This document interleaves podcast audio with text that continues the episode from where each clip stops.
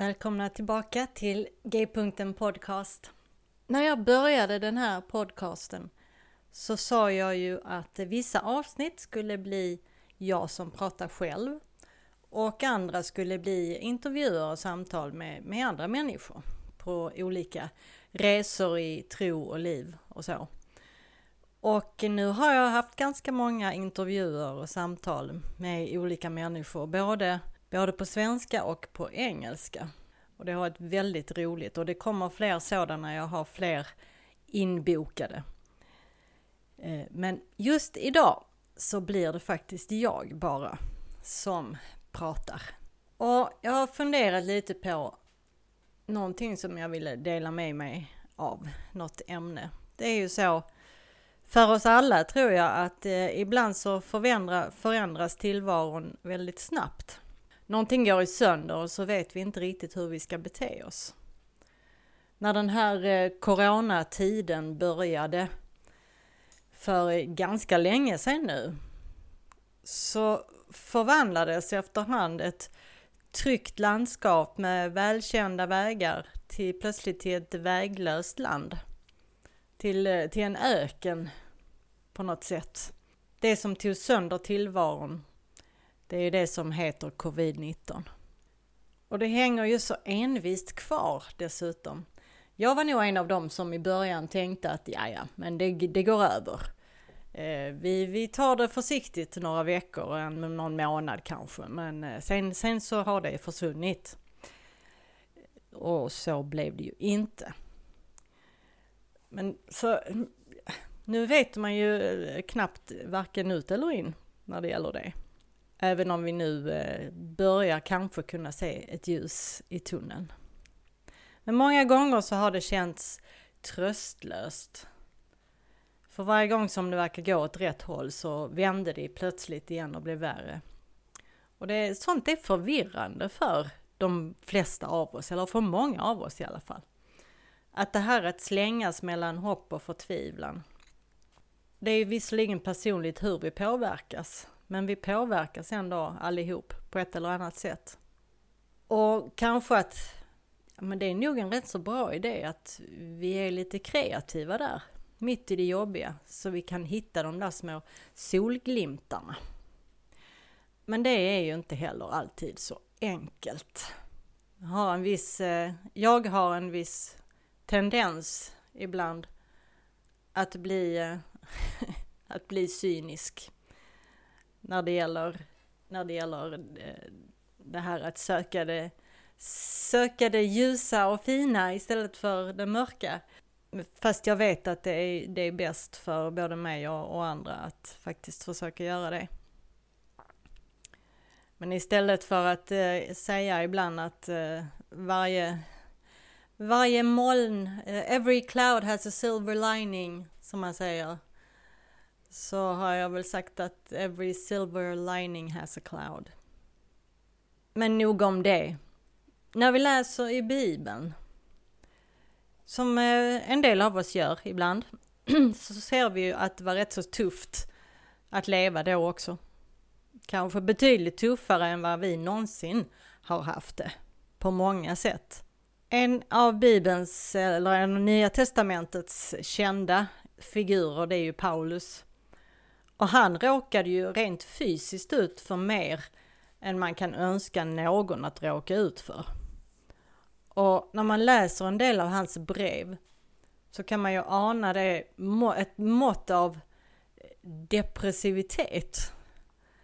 Han var rätt deprimerad emellanåt, nästan, nästan eh, suicid. Det var förtvivlan och livsleda emellanåt. Precis sådär pass att han, han ville dö ifrån eländet på vissa ställen.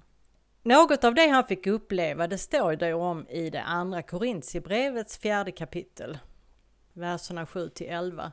Det står så här. Men denna skatt har jag i lerkärl, säger han, för att den väldiga kraften ska vara Guds och inte komma från mig. Alltid är jag ansatt men inte kringränd. Rådvill men inte rådlös. Förföljd men inte övergiven slagen till marken men inte förlorad. Alltid bär jag med mig i min kropp den död som Jesus fick lida för att också Jesu liv ska bli synligt i min kropp. Ty jag som är vid fullt liv utlämnas för Jesus skull ständigt till att dö för att också Jesu liv ska bli synligt i min dödliga kropp. Det är inte jättemuntert kan jag tycka. Och längre fram i samma brev så berättar han precis vad han har varit med om. Jag har arbetat mer än de flesta, säger han. Jag har suttit i fängelse mer än de flesta. Fått, fått prygel i övermått och ofta riskerat livet. Av judarna har jag fem gånger fått 40 minus ett slag. Tre gånger har jag slitit spö. En gång har jag stenats. Tre gånger har jag lidit skeppsbrott. Ett helt dygn har jag drivit omkring på öppna havet. Ofta har jag varit ute på resor, utsatt för faror i floder, faror från rövare, faror bland landsmän och bland hedningar, faror i städer, i öknar och på havet, faror bland falska bröder. Jag har arbetat och slitit och ofta vakat. Jag har svultit och törstat och ofta fastat. Jag har frusit och varit utan kläder. Till allt annat kommer det som trycker mig varje dag. Mina bekymmer för alla församlingarna. Ingen är svag utan att jag blir svag. Ingen kommer på fall utan att jag prövas som i eld. Alltså, det är kanske inte helt lyckat att jämföra sig själv med Paulus, men, men faktum är ju att när vi hamnar i situationer eller i perioder i livet, kortare eller längre, som, som tar knäcken på oss, så finns det ändå en hel del att hämta i Bibeln. Både i Gamla och Nya Testamentet. I Saltaren till exempel i Gamla Testamentet så finns, eh, så finns det många salmer som just handlar om vilken förtvivlan som författaren till salmen skrev i när han undrar vad är det som händer Gud? Var är du någonstans? Varför? Varför? Men det finns också skatter av glädje. Både förtvivlan och glädje. Och det kan vi väl, där kan vi väl få veta att vi inte är ensamma om de här känslorna och upplevelserna. Och även de glimtar av hopp och glädje som livet kan erbjuda. Och Jesus han sa ju också då att i världen får ni lida, men var inte oroliga. Jag har besegrat världen. Vi kan nog alla vara överens om ändå att ett liv utan smärta, lidande och prövningar, det finns inte. Då får vi leta upp en annan planet att bo på. Det är liksom eh, eh det här livets, den här platsens deal. Det ingår i det. Ibland pratar man om livets berg och dalbana och det går upp och ner för oss alla på ett eller annat sätt. Och om vi tänker på den här coronatiden då så, så är det faktiskt väldigt många positiva saker som också har kommit fram. Initiativ som har tagits av både individer och föreningar och församlingar för att hjälpa till på olika sätt. Många med vårdutbildning gick in och jobbade extra i vården. Och så fick vi lära oss nya sätt att uppföra oss. Nya kreativa vägar har upptäckts att fira gudstjänst till exempel, få ut information, få ut, få ut glädjen och användandet av tekniken. Eh, ja, det har ju egentligen fått den funktion som den bör ha. Vi har fått större möjlighet att styra den istället för att den ska styra oss, vilket vi ofta låter den göra. Jag uppskattar allting som jag har lärt mig rent digitalt. Men vi behöver också fortsätta vara eh, ganska restriktiva. Och fortsätta vara rädda om varandra. När det gäller just pandemin då. Men sen finns det ju så många andra sätt som livet kan gå sönder på. Bara för att det kommer en pandemi så betyder inte det att allting annat kommer i skymundan. Och våra prövningar handlar ju ofta ja, ofta om sjukdom, fysiskt, psykiskt, känslomässigt etc. Det kan handla om relationer. Relationer i familjen, relationer på arbetet, i skolan. Det kan handla om ekonomi, om den vardagliga livssituationen, om mobbing och så vidare. Och vår bön till Gud blir kanske att snälla låt oss inte komma till den punkten när vi går under av pressen och stressen. Det känns som om vi är som ömtåliga porslinsvaser eller något liknande. Mingvaser kanske. Ja, vårt liv är helt och vackert med fint mönster och sirligt på alla sätt. Och så sker det ena efter det andra och så kan man bli lite kantstött. Så kanske man försöker att linda in livet och isolera sig och göra Ja men vi gör allt vi kan för att lidandet inte ska hitta in men, men oftast så hjälper ju inte det. Någonting blir droppen. Och så kommer vi till punkten när allting går sönder. Hela den här stora fina mingvasen den åker i golvet med ett stort krasch. Och då är det ju lätt att tänka att de här skärvorna de, de tar vi och sopar upp och slänger för det är inte lönt längre. Men här kommer det in någonting som jag har upplevt som någonting väldigt vackert och väldigt, eh, ja, något som är, något som är till hjälp i situationer när livet går sönder. I Japan har man en annorlunda inställning till trasiga föremål. Ett trasigt porslinsföremål som vi skulle anse vara förstört, det betraktas av japanerna som ännu vackrare och mer äkta, just för att det gått sönder. Man slänger inte tanklöst bort utan man lagar det medvetet. Och man gör det med en konstform som heter kintsugi. Den har utövats i Japan sedan urminnes tider. Kintsugi betyder ordagrant gyllene sammanfogning. Och det är konsten att laga sprucken keramik med guldfärgat lim för att förvandla trasigheten till skönhet. Genom att visa aktning för skadan såväl som för reparationen så framhäver de gyllene sömmarna som sammanfogar bitarna bristerna på ett vackert sätt som gör, att, som gör föremålet eh, unikt.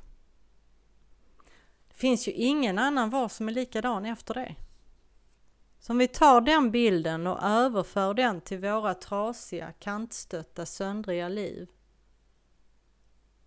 så kanske vi kan se att det behöver inte vara slutet när vi går sönder. Det kanske går att laga, fast det inte blir, blir som det var. Några av tankarna som finns inom kintsugi är till exempel att acceptera det icke-perfekta. Alltså att välkomna skönheten och äktheten i det som inte är perfekt. Det är ingen dum tanke i dagens sociala medier, Instagramkultur där det finns filter av alla olika slag för att få de rätta, finaste, mest perfekta bilderna på sina liv.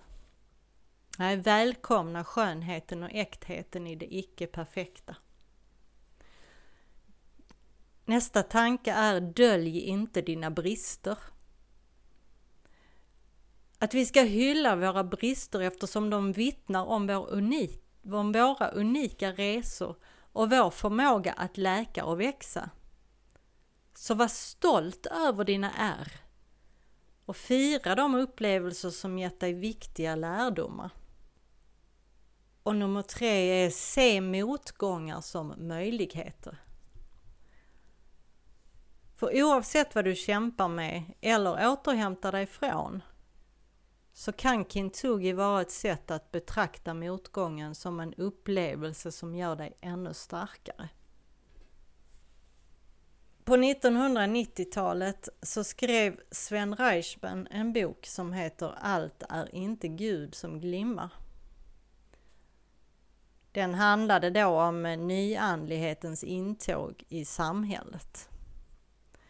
Men i det här sammanhanget så kanske man kan säga att det som glimmar är Gud. Om vi tillåter det. Om vi själva släpper taget och inser att vår egen kraft inte klarar av att laga det som krossats.